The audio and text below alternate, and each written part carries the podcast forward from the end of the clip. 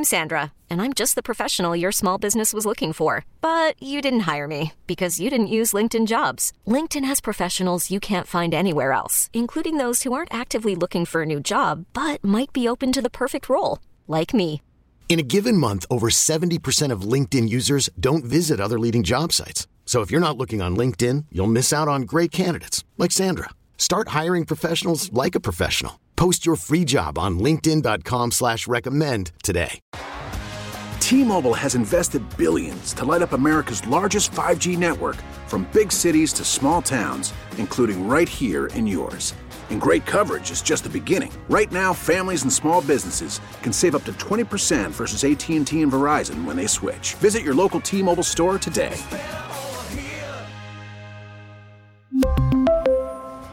Plan savings with three lines of T-Mobile Essentials versus comparable available plans. Plan features and taxes and fees may vary. Are you caring for an aging loved one? Are you a senior searching for answers? Welcome to Senior Care Live, a program dedicated to you, providing information, education, and resources for seniors and their caregivers.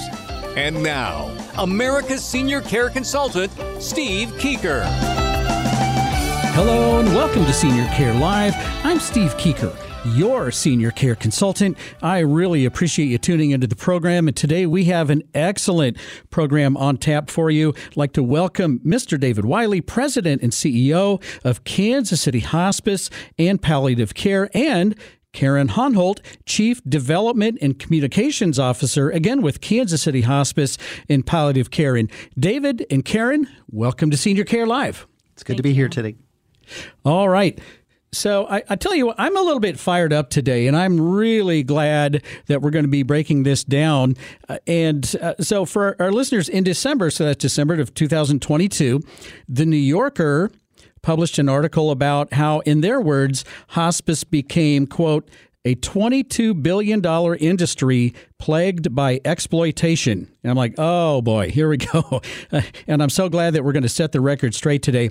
So for families who have had a different experience with hospice care, this was very upsetting. And for those in the healthcare field, including nonprofit hospice providers such as Kansas City Hospice and Palliative Care, the article was contested as just not providing a full picture of the range of hospice providers in the United States. So David, I'd like to start off today by asking you to share with listeners some information about the state of nonprofit hospice care. Sure, Steve, I'm happy to. You know, the digital version of the article is titled How Hospice Became a For-Profit Hustle. And um, it focuses on uh, multiple instances of fraud uh, by taking advantage um, of the Medicare hospice benefit. And it, it highlights, you know, um, how patient care can can can suffer. And so I think it's an important topic. You know, based on twenty twenty uh, Medicare claims data, there are more than five thousand Medicare-certified hospices nationally. Uh, just twenty-four percent of them, or about twelve hundred of them, are nonprofit, and um, the rest are for-profit, um, which that has been increasing dramatically um, in the most recent years uh, as a result of acquisitions and also an influx of private equity dollars. Uh, within our state, it, which is Missouri, um, we have one hundred five uh, Medicare-certified hospices, and just about twenty-five or twenty-five of them are uh, nonprofit. Okay. All right. And and so I would just like to share with our listening audience. So we're going to be talking about some specific things with Kansas City Hospice. So obviously here in the in the Kansas and in, in the Missouri area, in the K- KC metro area. So we're going to be talking about this. But just keep in mind uh, for-profit versus not-for-profit hospice providers in your area. And then we're going to break that down a little bit more uh, here in a little bit. But uh, so, David, what does uh, what does being a nonprofit hospice mean as compared to a for-profit hospice provider? You know, operationally in healthcare in general, or for any industry, being a nonprofit means that your fiduciary responsibility is to your beneficiaries, your clients, the community, or the people uh, who directly benefit from your services, you know, rather than uh, an owner or a shareholder, um, as in this case, uh, a for-profit or privatized industry. Uh, private corporations have a legal responsibility to distribute their profit margins among their shareholders, Uh, or owners. Uh, nonprofits still aim uh, to make an operational profit. You know, it's key that that nonprofits are financially stable and sustainable. But the difference is, is that nonprofits invest those same profits back into their other programs or services uh, to serve clients and the community. You know, the other key difference between a, a for-profit and a nonprofit hospice, or or healthcare for that matter, is really, you know, a mission focus. Uh, nonprofits are, are governed uh, in the decision-making by a dedication to mission-based work. For example, our mission at Kansas City Hospice and Palliative Care is to bring expert care, peace of mind, comfort, guidance, and hope to people affected by serious illness or by grief. You know, and that makes a lot of sense. I mean, all businesses have to be operationally stable uh, in, in the financial side of things. Absolutely. But it comes down to then what do you do with the profits? Right. Reinvest, reinvest it back into the nonprofit organization to further the mission or distribute to shareholders. I mean, that's, that's the big dividing point to me, I, th- as I can see it. I think so. And I, th- I think our approach in terms of uh, various aspects of how we staff and those kind of things we'll get into, but uh, that's a big factor as well. Okay, so how does that distinction impact the care that people receive and lead to some of the concerning scenarios described in that article? You know, again, it's the decision-making um, for a for-profit hospice and, and the way in which they deliver programming, um, you know, is guided by a goal and, you know, a legal obligation to maximize profits for shareholders. You know, typical business tactics uh, to achieving that in- include, you know, minimizing expenses and selectively serving only patients whom you believe will be profitable. Um, that's typically referred to as cherry picking. I uh, hate it when I hear about cherry picking, and I hear about it all the time, frankly. Yeah, it, it does. It, it happens, and you know, we're a legacy hospice. hospice. We've been serving patients since nineteen eighty, and um, you know, our reputation uh, means that we are high quality and we can take care of very sick sick people. But the impacts mm-hmm. of this are, um, you know, patients without a financial payer like private insurance, Medicare, or Uh, finances on their own, they're left without care.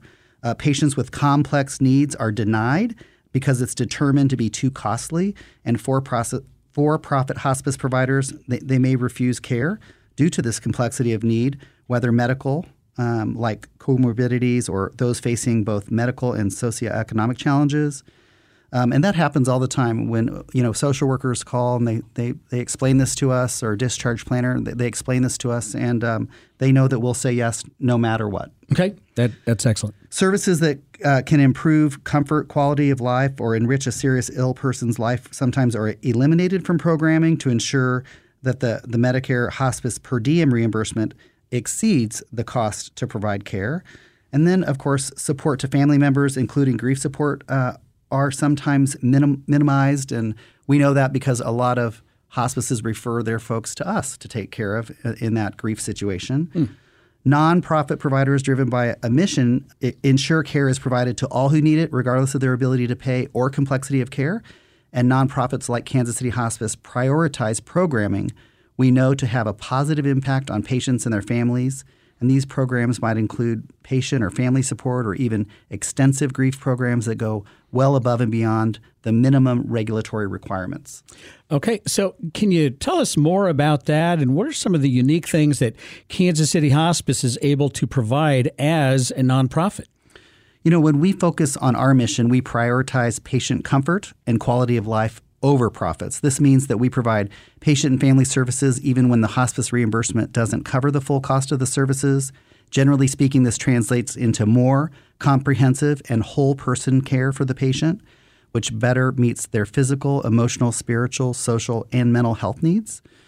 It also includes a more comprehensive support of the patient's family, both during the course of hospice care and in grief support services provided following the loved one's death. We offer a variety of expressive therapies, art and music therapy, uh, which can really help patients express themselves and, and cope with emotional effects of their diagnosis. Expressive therapy can also help patients and their family members communicate and bond. We also offer pet therapy, which has been shown to, to offer comfort, increase joy and socialization, uh, decrease feelings of loneliness or depression, diminish pain, and re- release endorphins, which have a calming effect. We're proud to be uh, unique in our metro area as accredited by the National Association of Jewish Hospice and as a We Honor Veterans Level four partner. We also offer two inpatient units, which uh, these are hospice centers, which um, uh, it would be very, very rare that a for-profit would take that endeavor on because of the investment required to uh, make that happen. Enhancing our care for these uh, specific pop populations further, we place a priority on on ongoing staff training and cultural competencies, um, trauma-informed care, soul injury, diversity, equity, and inclusion, and other topics, ensuring that the, the best possible care for patients is provided. That is excellent. So if you have a, a case manager and uh, the case manager is like, you know, we need to uh, connect this family, this patient to a hospice provider. Yeah, we're, what we're t- talking about today is to set the record straight and really correct this, uh, this frankly, uh, damaging uh, article in The New Yorker, and it just it paints all hospice uh, providers in kind of the same light. And uh, I think, as as you can see, David reviewed a lot of information that there you cannot compare the two, and you should not compare the two. And David, unfortunately, it only takes a few bad apples to kind of spoil the barrel, so to speak. Absolutely. So. Yep. So, all right, if you'd like to reach out to Kansas City Hospice and Palliative Care, here's the phone number, eight one six, three six three, two six zero zero. You can also go online. It, there's a wealth of information at the website, k c hospice dot org. Now, let's not forget about the Senior Care Live question of the week. What are the different ways a hospice provider receives reimbursement for the health care they provide? A, private insurance. B, Medicare and Medicaid. C, self-pay out of pocket. D, care provided without payment. Or E, all of the above. What do you think? You're listening to Senior Care Live on the Senior Care Broadcasting Network. For more information, visit senior care live dot com. We'll have more with Steve coming up next.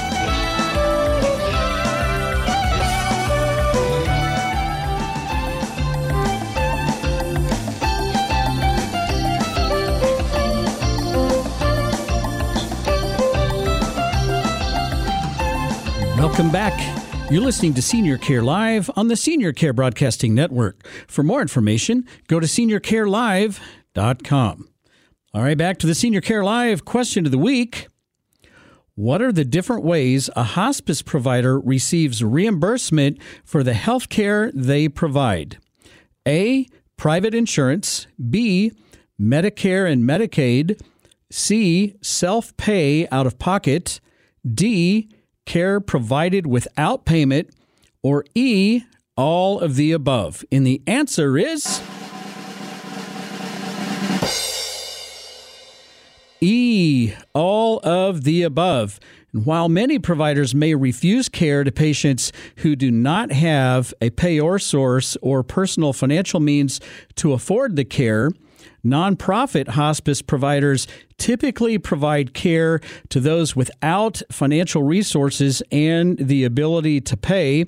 And I'll tell you what, we're going to talk you know, specifically about how Kansas City Hospice and Palliative Care uh, addresses that. You're going to be really impressed with uh, with that. But uh, with that, would like to uh, reintroduce uh, David Wiley and Karen Hunholt, both with Kansas City Hospice and Palliative Care. And today we're We are talking about uh, an, an article in The New Yorker, and it, it just really kind of shed, a, I think, a really negative light or a cloud over all of hospice. And I'm really glad that we're breaking this down and, and then giving you, the listeners, tools to determine which way you want to go on that. And, David, before the break, you were sharing some of the ways that Kansas City Hospice, as a nonprofit hospice provider, is able to enhance care for patients and their families. And it really begs the question, does being a nonprofit mean that you are not able to provide the same level or quality of care uh, that a for-profit organization provides? You know, Steve, it's it's quite the opposite. You know, we pride ourselves, as as many other nonprofits do, on providing the highest quality of care available in the market. In fact, according to the National Partnership for Hospice and Healthcare Innovation, which is a member organizations of nonprofits nationally, Uh, nonprofit hospices provide patients with ten percent more nursing visits, thirty-five percent more social worker visits, and two times as many therapy visits versus for-profit hospices on a per-patient basis. That is objective, just absolute objective data, and you, you just can't even argue with that. That that just proves the point. you know, I, I think it's important. And uh, actually, on, on February twenty-seventh of uh, twenty twenty-three, the, the Journal of the American Medical Association, uh, JAMA, they published an article regarding um, a cross-sectional study of six hundred fifty thousand surveys. These are hospice surveys uh, from more than thirty-one hundred hospices. Um, and these are these are uh, surveys of caregivers um, of patients that were receiving hospice care, and it reported that substantially uh, about worse care experiences in for-profit than in non-for-profit hospices, and and those who received care from for-profit chains reported the worst care experiences, according to the researchers. And so that is a legitimate, the journal, uh, the JAMA, basically, right? That, mm-hmm. I mean, I know uh, th- that is, so this isn't a fly-by-night article in a fly-by-night journal, and it's they didn't go out and talk to ten or twenty people. six hundred fifty thousand surveys. That is substantial. It really is. And, you know, uh, as a nonprofit, uh, we do this because we prioritize patient care over profit margins. And, you know, I'm not trying to say that every for-profit hospice, you know, provides bad care. Yeah. You know, it's just uh, these some, these numbers really speak for what's going on when you're making these the, these prior, prioritizations. Um, and, you know, that's, that's research. I, I think thinking back to the, that New Yorker article, one point that was missed is that families a- absolutely have a choice when it comes to hospice care. And what's unfortunate is that not all providers give an equal standard of care, so it's important to research and compare options. All right, there's no doubt about that. So what are some of the ways that our listeners can do just that, and, and what should they be looking for when comparing options? You know, first of all, Consumer Report advises uh, families to look for the top indicators of, of a good hospice, uh, nonprofit status, certification by Medicare, and a long record of services. And um, in December of twenty twenty-two, uh, the National Association of Home Care and Hospice and the Center for Medicare Advocacy announced a new hospice resource with questions consumers um, should ask to find uh, a good hospice. And uh, we have uh, a link or um, a website, medicare advocacy dot org.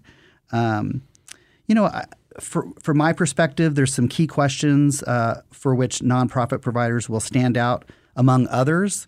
Um, I think asking about staffing ratios, how many um, patients does one nurse take care of?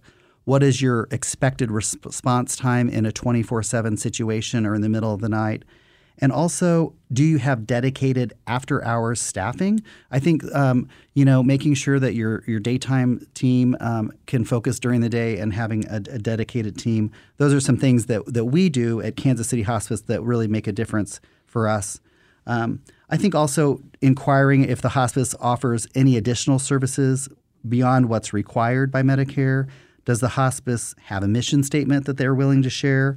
Do they have any particular philosophy about the type of individuals it won't serve? Um, and how does how does the hospice honor the unique needs of specific populations? For example, L G B T Q, um, Black Americans, Jewish, Asian, Hispanic, veterans, uh, et cetera. You know, and are the staff available who have education and training in caring for individuals and families of specific populations? So I, I always encourage families to ask questions, um, you know, about the provider's values. Um, there should always be informed choice in care, uh, where the care can be received, um, the types of uh, locations available to, to provide care. We talked earlier about inpatient units. You know, if things get very dip- difficult and the symptoms are unable to be managed in the home, is there a seamless way to transition to um, uh, an, an important place? So, th- you know, the, the guide has several specific questions that uh, aim to, to take care of that. Okay. Wow. That was that was a lot. So uh, again, so if you're listening to the program, you might be out in Santa Barbara, California. You may be up in the Washington, D C area, uh, you know, down in Florida, Texas, uh, Sheridan, Wyoming, Nebraska, all over the place. Okay. A- anywhere in the country.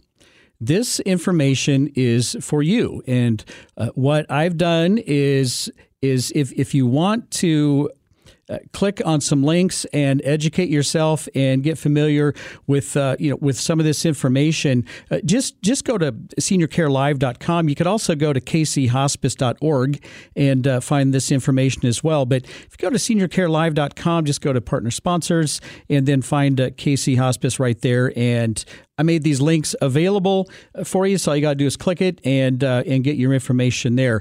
Uh, and again, if you have a question for David or Karen or anyone with Kansas City Hospice and Palliative Care, uh, that phone number is again is eight one six, three six three, two six zero zero, eight one six, three six three, two six zero zero, or again online at k c hospice dot org. And coming up next, I'm going to visit with Karen Honholt, Chief Development and Communications Officer with Kansas City Hospice and Palliative Care. You're listening to Senior Care Live on the Senior Care Broadcasting Network. Have a question? Visit Senior Care Live dot com. Stick around. We'll have more with Steve coming up next.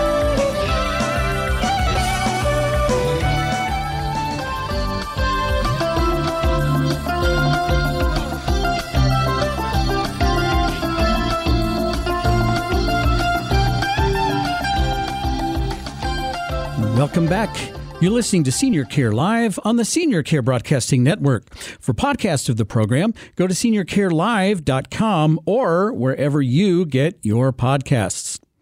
All right, so going to welcome, again, Karen Honholt. She's the Chief Development and Communications Officer for Kansas City Hospice and Palliative Care, uh, to the conversation to discuss more about what sets nonprofit hospice providers apart and how they're able to achieve so much in the care that they provide. And all of this is really addressing uh, an article that was, you know, pretty negative, trying to shed a negative light on all of hospice. So I'm I'm so glad that we are really kind of uh, setting the record straight today. And, and Karen, Uh, is there anything that you'd like to add to what David has already shared about the distinct things a nonprofit like Kansas City Hospice is able to do? Yeah, thank you for that question. So we, um, one of the things that I think is important and that most nonprofit hospices are is uh, local. We're right here in Kansas City. Um, our um, our workers, our our board of directors, um, our live right next door to our. our you know, patients and families that we're serving throughout the community. And I think that's really important because um, we're committed to caring for, you know, um, our own community. We're invested in our own community. And um, one of the other ways that it, being local adds another layer of distinction um, to the way in which we're able to provide care is it allows us to respond to the unique Um, changing and emerging needs of this community. So what's happening right here in this community as other nonprofits in their own communities um, can respond and, and quickly um, respond to things um, that are happening, you know, in their own community. Um, one of the other things is we're able to use our own patient outcome and family satisfaction data to identify opportunities for improvement and put some action behind it. So um, some of those who are um, maybe uh, for-profit across the country, um, you know, they're uh, not looking at um, necessarily uh, their data in quite the same way we are. We're looking at uh, what's happening right here um, with our own patients. Um, Also, uh, being led, uh, locally led, operated by a leadership team and a volunteer board of directors who live right here in Kansas City, that allows us to achieve some um, some significant progress over the years. Our family and caregiver experience um, surveys show Kansas City Hospice meeting or exceeding the national average in the majority of measure points, um, six out of eight, with eighty-eight percent willing to recommend this hospice, which is a higher percentage than the national and Missouri average. Uh, for Medicare patient care measures, Kansas City Hospice rated higher than national average on all three quality measure points. And we've also seen a reduction in staff turnover to below the national average in most disciplines, which we know positively impacts the patient experience. So David mentioned uh, the importance of choice in hospice care, and one of the ways Kansas City Hospice pr- prioritizes choice in care is by providing a greater range of options in the level of involvement some disciplines have in a patient's care.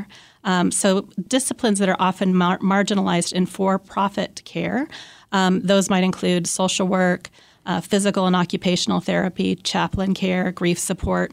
Those are the services that are prioritized by a nonprofit like Kansas City Hospice alongside the disciplines that are focused on physical symptoms of serious illness. So ho- hospice is about the whole patient and the whole family, and um, and we can really pull all of those pieces together.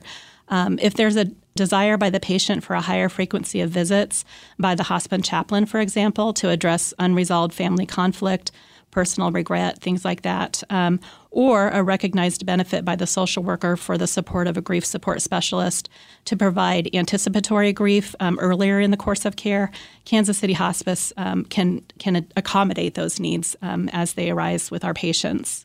Uh, in two thousand nineteen, a study uh, commissioned by the National Partnership for Healthcare and Hospice Innovation that David mentioned earlier, N P H I, um, that showed that nonprofit hospices provided patients with thirty-five percent more social worker visits.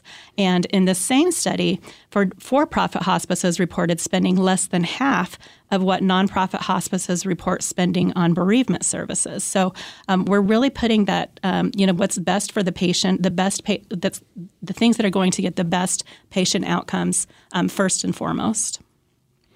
Okay, and so I, I just, I love that this is not just an opinion.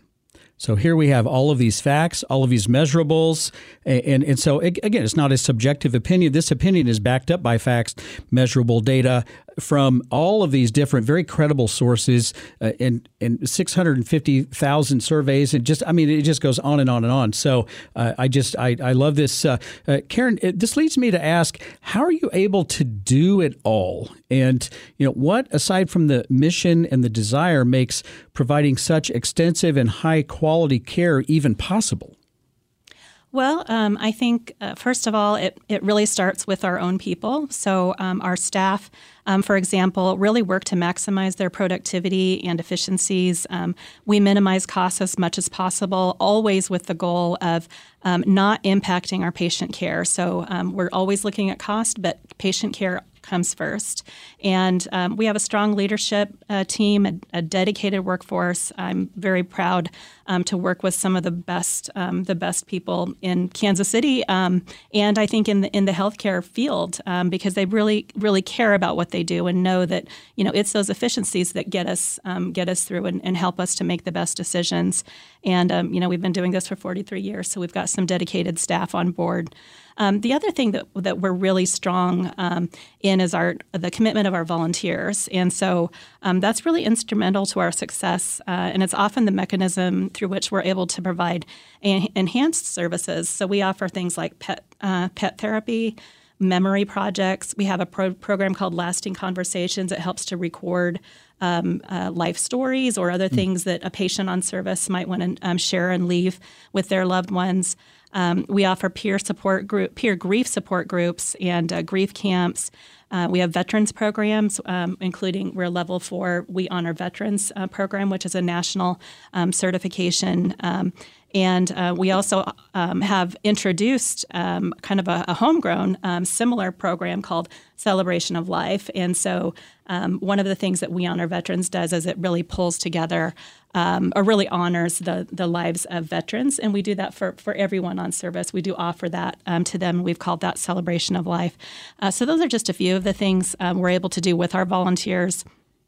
And um, I think number the third um, thing that I would say is we're really able to do this work because of the generosity of our community and our supporters.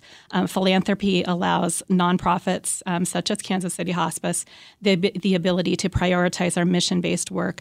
Um, we don't have to risk our financial sustainability, our stability, um, uh, because we have people right there uh, supporting us and really supporting the patients and the families that we serve is, is what it comes down to. So our donors, um, our event volunteers, foundations and other grant funders. Um, we have corporate uh, sponsors, business partners. All of them are invested um, in Kansas City Hospice, um, which really means they're invested in the community and ensuring that um, you know the people that need our help are able to to get that. So it sounds like philanthropic support helps nonprofits respond to identified needs among their patients and families. So how do you identify those needs and adapt to them? And can you give some examples of how that is played out at Kansas City Hospice? Yeah, absolutely. So um, I mentioned earlier our uh, social work team that we have. Um, that's a, a discipline that is on, on every um, team. Um, every care team is a social worker, and they help to identify, you know, some of the patients that might be struggling a little bit more um, with things. They'll look at the um, their their um, you know the the basic needs that they might have. Um, those could be things like food, um, housing, personal hygiene, um, whether they have uh, house the the right household items. Um, And um, and if they, they see an issue, um, a lot of times, you know, we will work with uh, con- and refer to community resources, and um, and often um, they will work with. Uh, we have an, actually a fund that was established uh, in twenty eighteen called the B. Haley Fund for Patient Assistance, um, that we can offer that um, assistance as well for basic needs, um, which is is. very much um, the basic needs, uh, which is very much, um, you know, things like food. Um, our, our people that go into the home, um, they're the eyes and ears, and um, they often see things that the patient might have um, not realized is a big issue, or the, their physician might not know if they're not, you know, seeing them, or if they're seeing them in the office. And um, and so they're able to identify those and, and get them the help that they need. And that's that that's that mm-hmm. extra layer of care uh, and extra, really just way above and beyond that. This is not required uh, for licensure as a hospice provider. And then the other thing uh, through all of the uh, fundraising throughout the year is that uh, Kansas City Hospice provides over five hundred thousand dollars in uncompensated care to individuals without the resources to pay. So uh, again, if you're listening to this program and you're not from the Kansas City area, uh, I would uh, strongly encourage you to uh, reach out to a nonprofit hospice provider in your area and just find out if, if they are doing some of the things that we're sharing with you uh, here at, uh, from uh, the great folks at Kansas City Hospice and Palliative Care. And hang on, don't go away. We have even more information to share with you. You're listening to Senior Care Live on the Senior Care Broadcasting Network. To contact Steve or a guest on his show, visit Senior Care Live dot com. We'll have more coming up.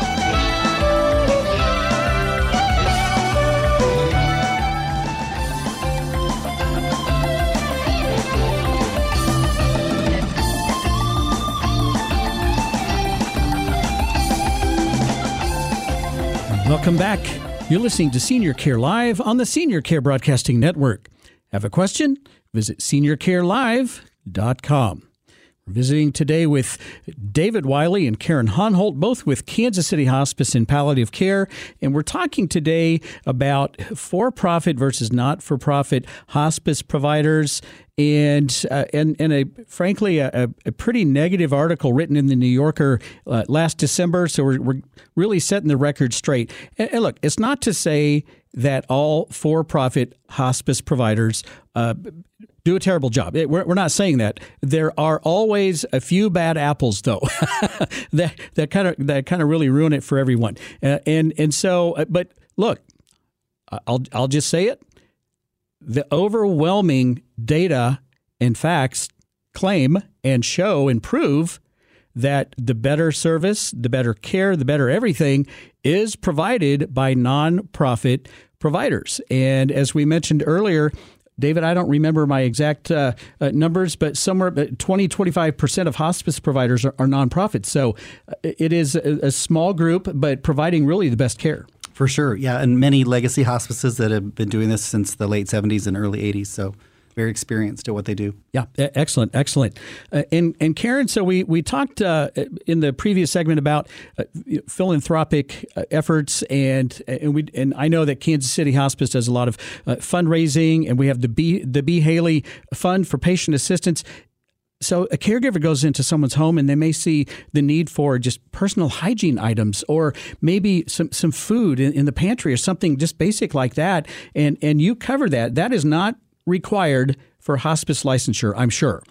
No, it is absolutely not. Um, but we're very proud and, and honored to be able to do that. And it's thanks to our donors that we can do that. That is excellent. It's, it's just it's just another example of going above and beyond. And then, Karen, what about the Vincent A. Stone Street Family Fund? Yeah, so uh, this was established last year. Um, we were honored to um, be able to care for uh, Mister Stone Street, uh, who is the father of actor Eric Stone Street. Um, And um, when um, they were looking for hospice care in Kansas City, um, you know, they looked at, at uh, what was available, um, and both for-profit and nonprofit, yeah. and, um, and and believed Kansas City Hospice um, was uh, the place that he needed to be. And they were so impressed and, and um, happy with the care um, that he and they received um, that, um, you know, they, they came back to us and, and said, and, and I can remember Um, Eric actually saying, you know, we, you know, we have a lot of resources and we're really able to um, choose what we believe to be the best. Um, but what happens when um, people don't have the resources? Mm-hmm. And so, um, you know, we were able to say um, it's because of our donors. So um, we will not turn anybody away because they don't have resources to pay. And um, so we had some more conversation about that. And then they, as a family, established um, the Vincent A. Stone Street Fund, uh, Family Fund. And really um, what they chose to focus on is our Carousel Pediatric Care. Um, so we have a program that pri- provides home health and hospice um, to pediatric, um, really pre-birth all the way through late teens. And um, and so they established this fund, actually intentionally um, inviting people to give to the fund as well. Um, and um, so we uh, um, use that to help to offset uh, the cost of care. So uh, many young families um, may not have resources. Um, and uh, and so we're able to to offset that care and also grant pediatric wishes um, with this.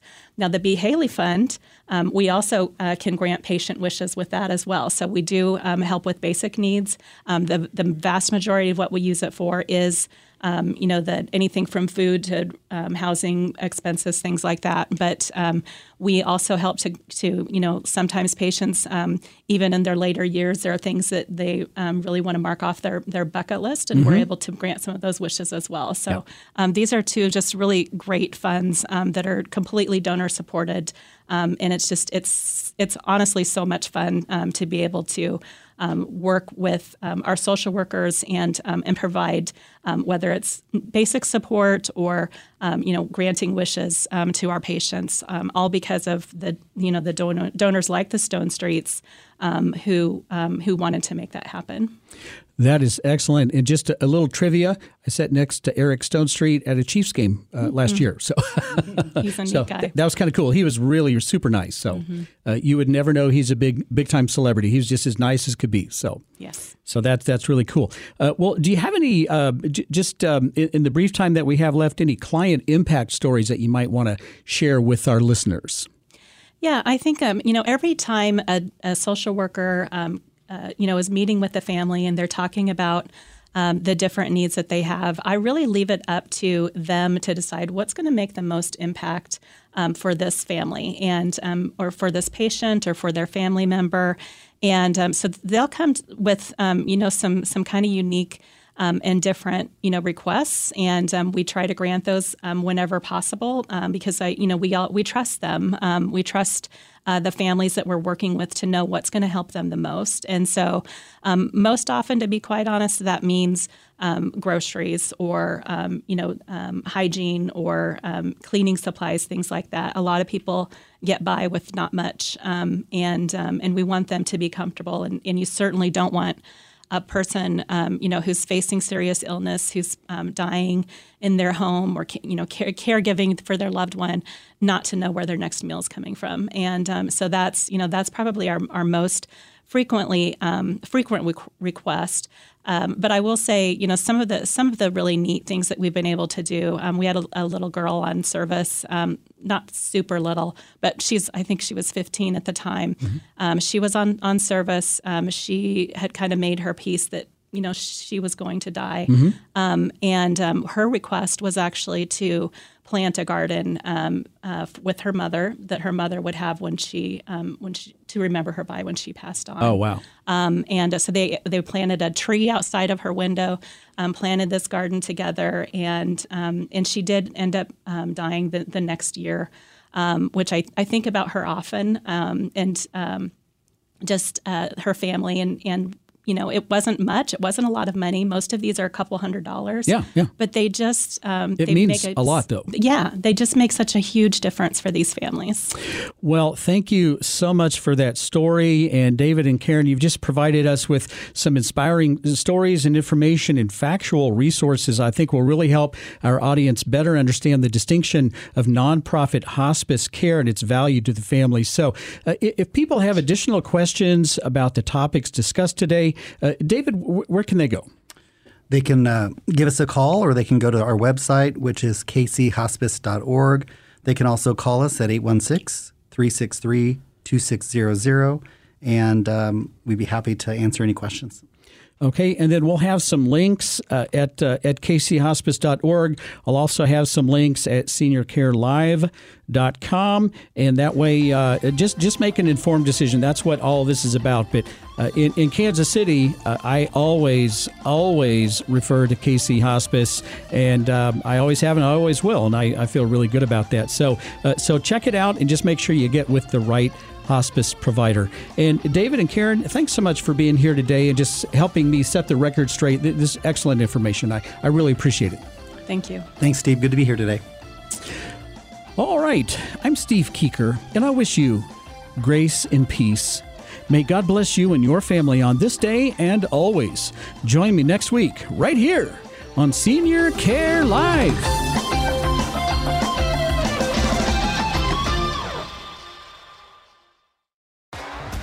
T-Mobile has invested billions to light up America's largest five G network, from big cities to small towns, including right here in yours.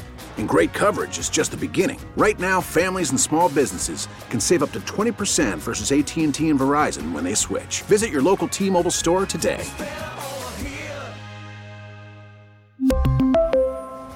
Plan savings with three lines of T-Mobile Essentials versus comparable available plans. Plan features and taxes and fees may vary. Baseball is back, and so is M L B dot t v. Watch every out-of-market, regular-season game on your favorite streaming devices. Anywhere, anytime, all season long. Follow the action live or on demand. Track four games at once with multi-view mode. And catch up with in-game highlights. Plus, original programs, minor league broadcasts, and local pre- and post-game shows. Go to M L B dot t v to start your free trial today. Blackout and other restrictions apply. Major League Baseball trademarks used with permission.